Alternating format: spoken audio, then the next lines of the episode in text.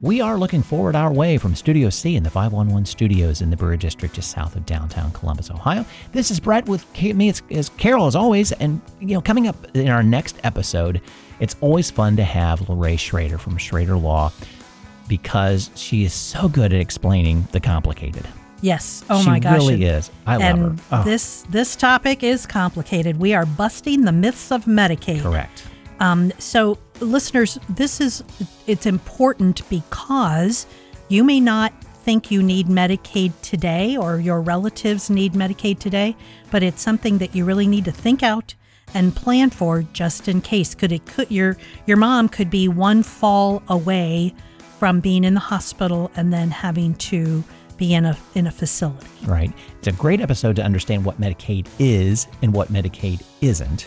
Right? and and looking at it from the standpoint of may never have to use it, but at the same time, don't take the advice of a neighbor what they did with Medicaid Right. and that sort of thing. I think that th- th- there's so many nuances to Medicaid that Larae really does a good job of at least starting to peel that onion away to Yes. understand what And- it is. and it it affects not just the individual Medicaid patient, it affects the spouse, it affects the children, it could affect the family decades later in terms of assets that would have to be paid back.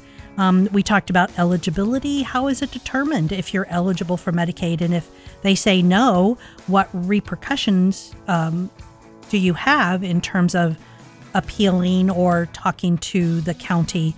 Um, remember, Medicaid is federally funded, but it's a state program, so every state is different. Right, exactly. That episode will be coming up into your podcast player next week. Here's a bit of a preview for you to whet your appetite.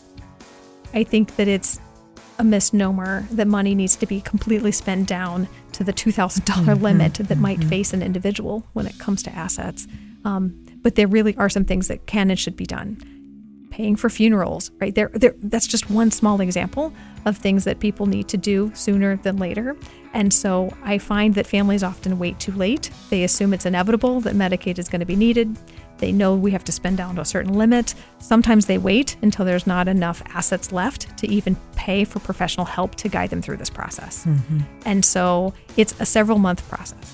And again, the sooner you start, the better.